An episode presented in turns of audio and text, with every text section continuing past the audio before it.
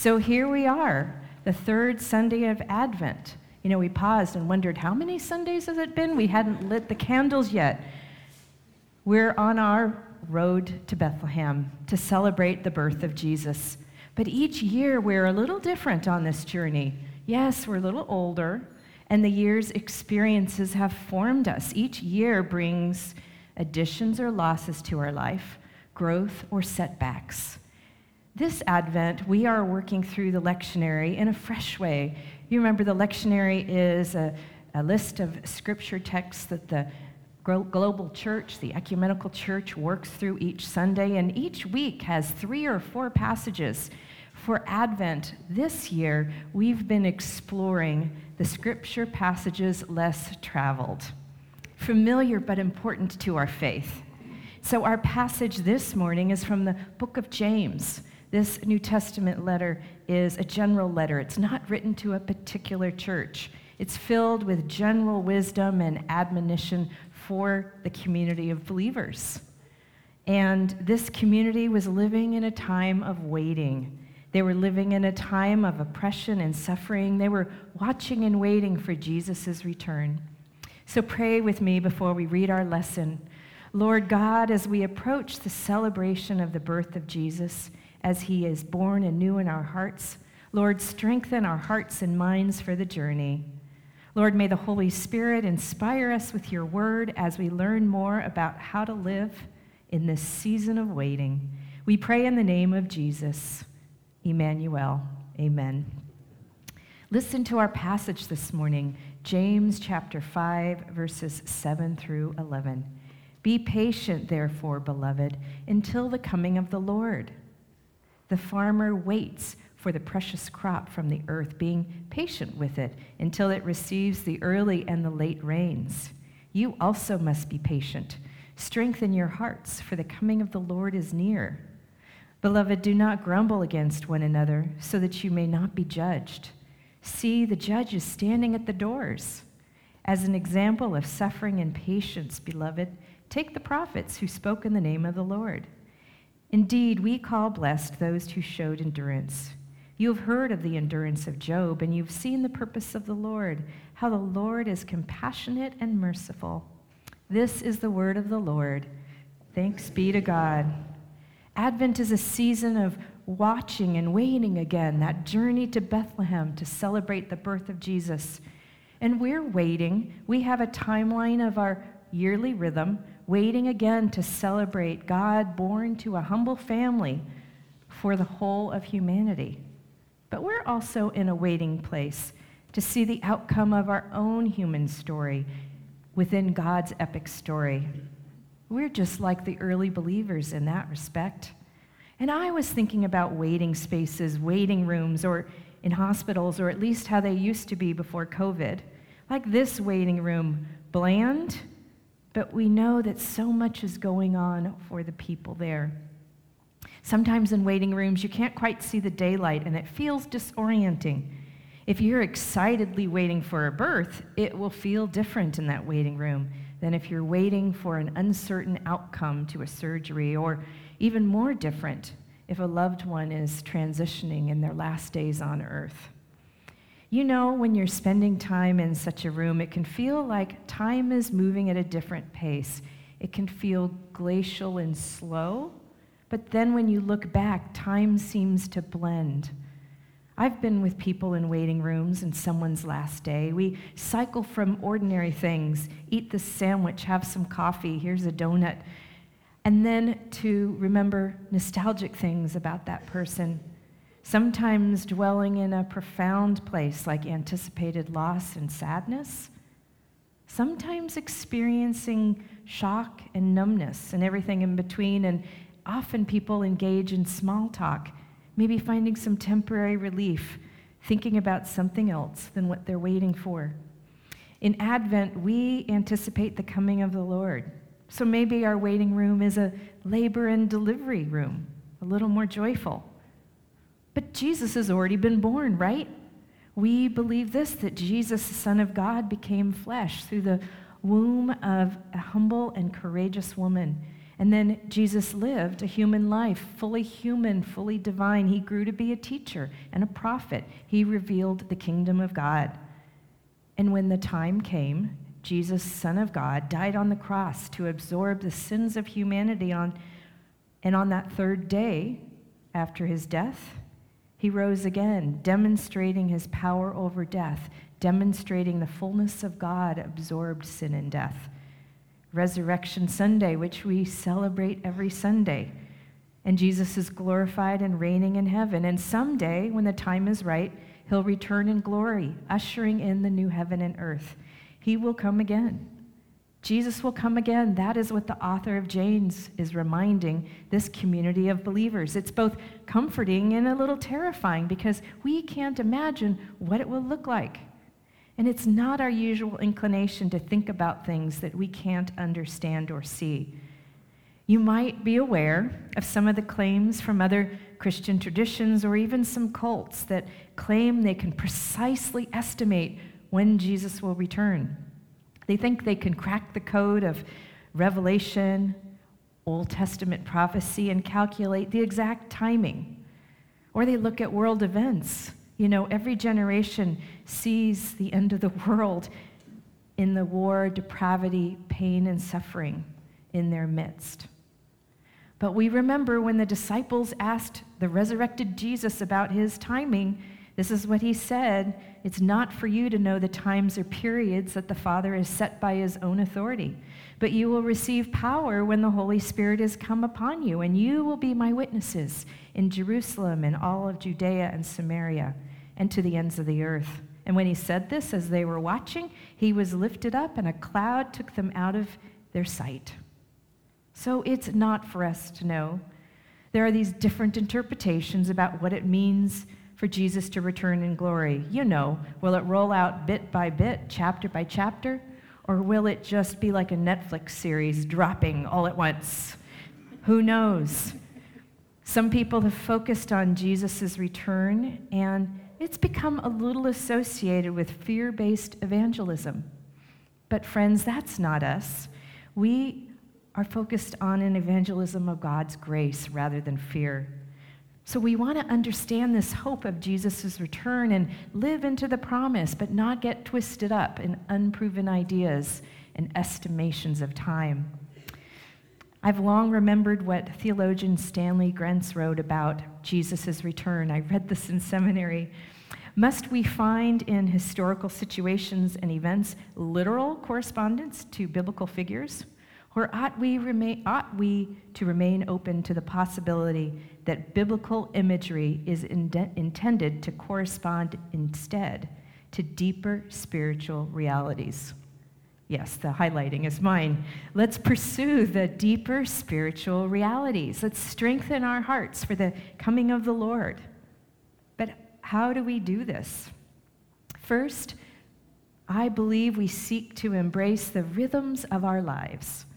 We seek to be aware of our lives and the rhythms as they connect with the spiritual realities, how we're formed, how we're growing.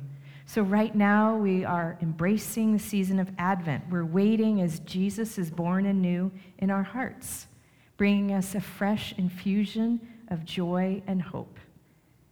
And listen to that instruction in this passage. We are to be like the farmer with the crop, waiting between the first and the second rains. You know, Palestine is a land without much rainfall. The first rains in the fall would start the grain seeds germinating and the later springs will complete the growth of those grains. The farmer's crop would sprout, first in the dark, but then would emerge tender from the soil. Our life is like that farmer's crop. We have different seasons of our life. Sometimes we're in the promising but muddy rainy season. Sometimes we're in that dry waiting season. But that's actually where the growth happens as the tender sprout reaches up to the surface, to the light. Sometimes we may not sense the Lord's presence, and even in this time of darkness, and even in our suffering, we're actually growing. That's the dark night of the soul, as described by that Spanish mystic, St. John of the Cross. So I ask you, where are you in your story with God? What season of life are you in? Reflect with gratitude when God's grace has watered your soul. And use those dry seasons of your life, the aching, hurting, yearning times, to reflect on God's grace. Reflect on when you felt those quenching early rains. Understand that you could be growing through that season, even if it doesn't feel fruitful. So consider the larger season of your life but also know that there's a daily rhythm, a way to seek light and grace and goodness. Be in a habit of seeking and experiencing goodness every day. We are people wired to find daily habits. Seek those habits that bring light and life. Be creatures of good habits, like a cat. There's my cat, Daphne. You knew I needed a cat illustration after last week. My cat Daphne seeks light on sunny days. She comes into my room at the same time each day. Here she is, seeking that small sliver of light, expectant that beyond that curtain is the full warmth of the sun. She knows if I haven't opened the curtains yet that I'll do that. Look how happy she is in the sun. So, like my cat, we need habits to have some good daily rhythms of seeking light and beauty and goodness. So, what are your habits? What are your intentions about your daily bread, the morning light, your home, and your routine? So, we have this rhythm, but we're not solo creatures. We live in community with others. So, there was my cat Daphne, and here's my other cat Abby coming to take her sun. So they grumble, they squirmish a bit. I shoo them apart. I didn't get a picture of them fighting because it's hard to teach grace to cats. I'll give you that. It takes more than routine, it takes intention. I love cats, but they don't have much self awareness to set an intention for mercy and justice. And that's what we are called to. So, a second way to strengthen our hearts for the coming of the Lord is to set an intention to share grace rather than pass judgment on others. Jesus will return to set the world right, everything and everyone in the new heaven and earth. It's a reminder that we shouldn't rush to judge others. We're not the judge. Don't be like my cats that pounce without thinking. So, I have some Advent wisdom from the church mothers. Now, I'm not talking about the early church mothers, but the thoughtful leaders sitting in our pews. It might be one of you. Here's a story one of our church leaders shared about the formative lesson that she had about choosing grace over judgment. When she was a child, her family had a coal furnace, and her older brother, well, he was mean. He was consistently unkind. And so one Christmas, she got the idea, when she was around 13 or 14, to wrap a lump of coal and put it in his stocking. And that same year, he gave her a bottle of perfume. Chanel number five, in fact. And he'd never given her a present before, and she'd never had real perfume. And even though her brother kind of deserved the coal, she felt really bad, particularly as she saw him open that coal. And she's remembered this experience over many years, and it's formed her to be a woman to share grace rather than judgment. And she shared this with her friends, so her friends know who I'm talking about, and they won't name her name, will they? No, because they're good friends. One of her friends noted that grace is hard to give, but it is worth it. Do you agree? Have you experienced that? It is worth it. It is sometimes harder to see when you're hurting, but you see it in hindsight. And it isn't about whether or not your sibling deserves that judgment, deserves that coal. It's about what it does to our hearts when we engage in judgment and retaliation. And I know this is hard. It is hard. Sometimes we need examples of how we've gotten it wrong, or sometimes we have grace given to us, and it inspires us. An example of Christmas time grace in my family that's had a lasting effect has been the kindness of my stepchildren's mother, Margarita, my husband Dave's first wife. When my kids were little, she was always gracious about our Christmas time with Melissa and Eric. They were teenagers. She didn't keep score, and there were quite a few Christmases in a row where they came out and had Christmas with us. She knew that she could celebrate at any time, but that we had small children, and it's hard to navigate and recreate a second Christmas with smaller children, right? So I have this picture, I have these blessed memories. It's from 2004 or so. And I think that it was that grace that has paved a way for our family to happily celebrate being grandparents together. Here we are, after quarantining together, after our grandson Grant was born. That's Melissa in the middle. So I don't know who needs to hear this, but this is a season where we navigate complicated relationships. And we're living in these waiting rooms of life. We can be cranky. And we're invited to be people of grace and non retaliation because it is so easy to defend our own behavior and demonize someone else. But we're called to be people who wait and watch and who seek mercy and justice. But the very most important thing about Jesus' return is this Jesus' return means that our story isn't over. Your story isn't over. You have a hope and future. We remember that in our chronological time, in our in God's chronos time, they have a different arc. Jesus has been born, but the world is still pregnant and waiting for his return. Jesus' return will bring mercy and justice, fully realized in a world made right. And it's the hope that we can cling to, especially in times of loss or despair. Jesus' birth issued a new creation, but it hasn't been fully realized in our sight. And just because we haven't seen it doesn't mean it isn't true and reliable. We have help, we have each other. And most importantly, we have help through the Holy Spirit when it's hard to believe and trust what we have not yet seen. We live by faith and not by sight. Remember when the disciples asked Jesus for the timing of the full realization of the kingdom? And they didn't get answers as to when, but they got the promise of the Holy Spirit. So, this is what we know. We're still in the middle of our story. There's always hope because our story has not ended. Even with death and separation, our story has not ended.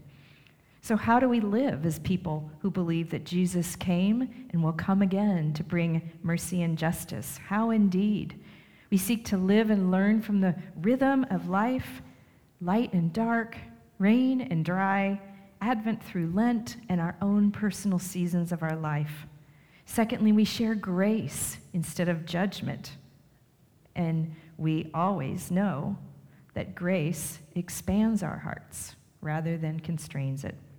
We embrace the Holy Spirit's help in knowing that our story is not over no matter what losses, what difficulties we encounter. God is with us in our waiting. The world is pregnant with hope. May it be so for you in your reading room this season. Amen.